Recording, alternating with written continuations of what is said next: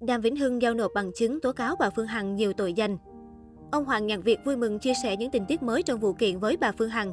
Liên quan đến vụ việc Đàm Vĩnh Hưng bị bà Phương Hằng tố cáo ăn chặn 96 tỷ đồng tiền từ thiện, cuối tháng 8, nam ca sĩ đã chính thức đệ đơn lên tòa án về hành vi làm nhục người khác, vu khống và đưa hoặc sử dụng trái phép thông tin mạng máy tính, mạng viễn thông. Mới đây, cựu huấn luyện viên The Voice thông báo những tình tiết mới trong vụ án.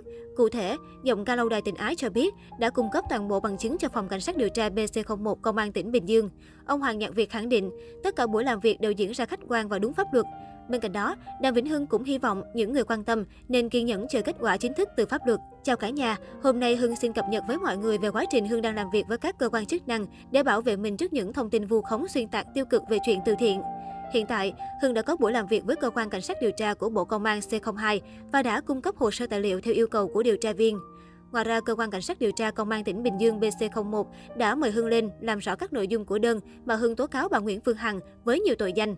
Tại buổi làm việc, Hưng cũng đã cung cấp đầy đủ bằng chứng cho nội dung tố cáo của mình đến BC01, Công an tỉnh Bình Dương. Các buổi làm việc đều diễn ra rất khách quan đúng pháp luật. Điều đáng mừng là mọi việc đang dần sáng tỏ. Cơ quan điều tra cũng trao đổi rõ ràng quan điểm sẽ làm việc chí công vô tư và quyết liệt điều tra để sớm có kết quả. Hưng được điều tra viên giải thích rất cụ thể về quá trình giải quyết đơn thư tố cáo phải tuân thủ quy trình tố tụng. Vì vậy, mọi tài liệu chứng cứ phải được thu thập và xác minh theo đúng quy định pháp luật nên phải có trình tự và thời gian nhất định. Khi cơ quan điều tra đã vào cuộc thì chắc chắn câu chuyện này sẽ nhanh chóng được làm rõ. Ai sai, vu khống bị đặt những thông tin về Hưng thì phải chịu trách nhiệm về việc làm của mình bằng pháp luật và nếu bản thân Hưng sai, Hưng cũng sẽ phải chịu trách nhiệm trước pháp luật.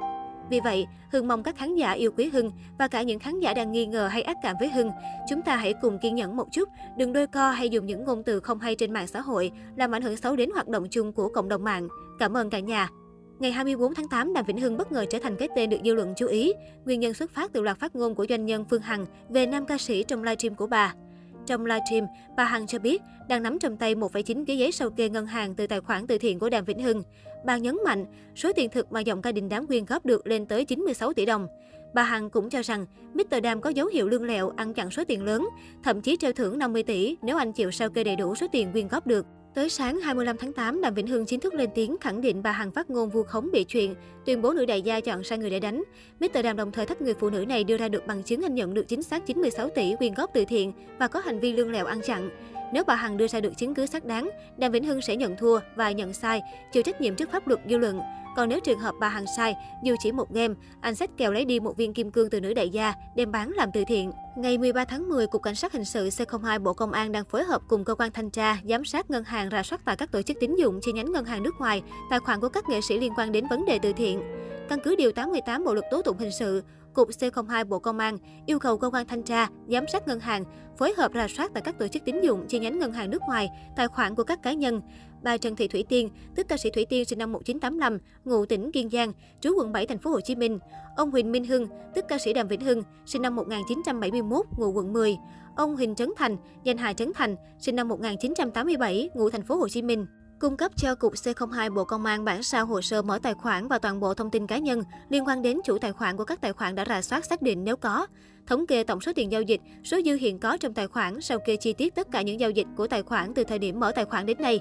Thông tin họ tên, địa chỉ của số tài khoản đối ứng, người nộp tiền vào và người nhận tiền từ các tài khoản nói trên. Trước đó, Bộ Công an nhận được tin báo của bà Nguyễn Phương Hằng, sinh năm 1971, ngụ quận 3. Bà Hằng là tổng giám đốc khu du lịch Đại Nam Bình Dương, là vợ của ông Huỳnh Uy Dũng hay còn gọi là Dũng Lò Vôi, chủ tịch hội đồng quản trị công ty cổ phần Đại Nam. Trong đơn, bà Phương Hằng cung cấp thông tin việc ca sĩ Đàm Vĩnh Hưng có dấu hiệu chiếm dụng tiền từ thiện trái phép thông qua việc dùng tài khoản cá nhân của mình để nhận tiền từ thiện của Mạnh Thường Quân. Thế nhưng ca sĩ Đàm Vĩnh Hưng không tự minh bạch, không công khai, không công bố kịp thời rõ ràng chứng từ việc sử dụng nguồn tiền từ thiện để các Mạnh Thường Quân được biết.